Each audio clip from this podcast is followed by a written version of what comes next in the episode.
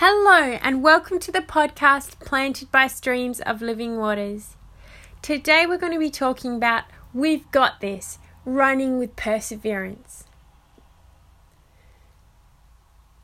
Hebrews 12 1 to 3 Therefore, since we are surrounded by such a great cloud of witnesses, let us throw off everything that hinders and the sin that so easily entangles, and let us run with perseverance the race marked out for us, fixing our eyes on Jesus, the pioneer and perfecter of faith, for the joy set before him, endured the cross, scorning its shame, and sat down at the right hand of the throne of God. Consider him who endured such opposition from sinners, so that you will not grow weary and lose heart.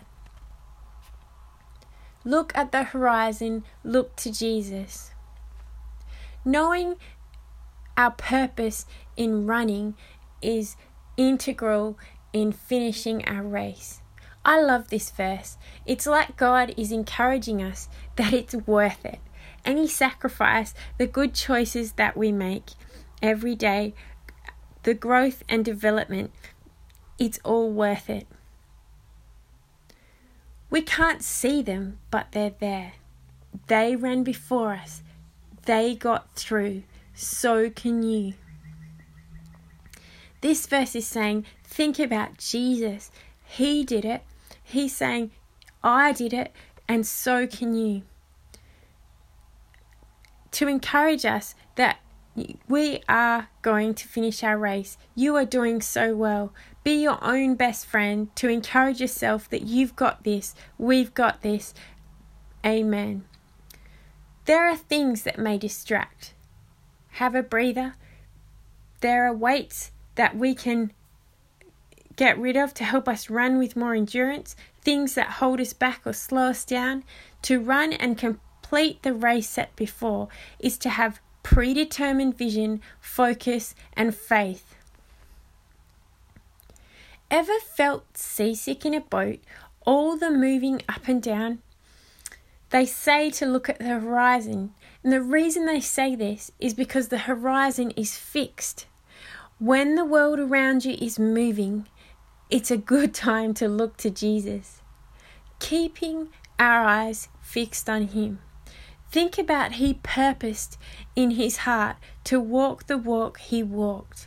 And He is alive. He is with you, encouraging us, championing us. In God is all the strength that is needed, wisdom and grace for all our todays and tomorrows. His love shows up in what can look like hardship. Romans 5 3 and 4.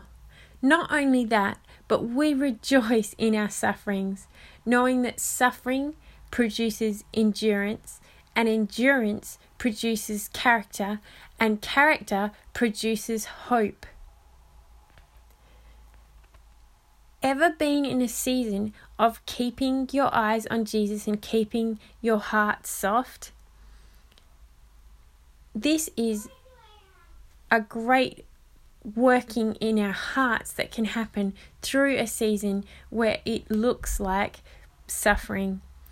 It is one of the hardest things to keep a soft heart when it's painful as ever, but it is so worth it because of what is up ahead. It's hard to stay connected and keep your chin up when you feel like progress is slower than you expected of yourself.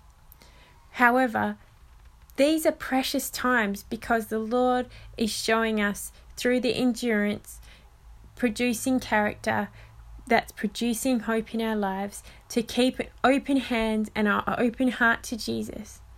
Because it's that tender voice of the shepherd that keeps us staying the path and running our races for God's glory. There's no better time than t- now to live for eternity. You can do this. Sometimes we all feel weak. God wants to strengthen us for the race before us today. As you lift your heart, as we lift our heart and our hands in worship, believing God can impart such strength to us. Praise the Lord. When we worship God, there is always an exchange. Lifting our hearts is an outward sign of an inner posture of worshiping Jesus. Here, the word is encouraging us that we've got this. We can do this. He's got the strength we need. Press in, press into Jesus. Amen. Weakness is exchanged for His strength, and it's the most precious thing. One day, when we get to the end of our races, with those masses of heavenly lookers on, cheering all the way, you are doing amazing. You're going to get there.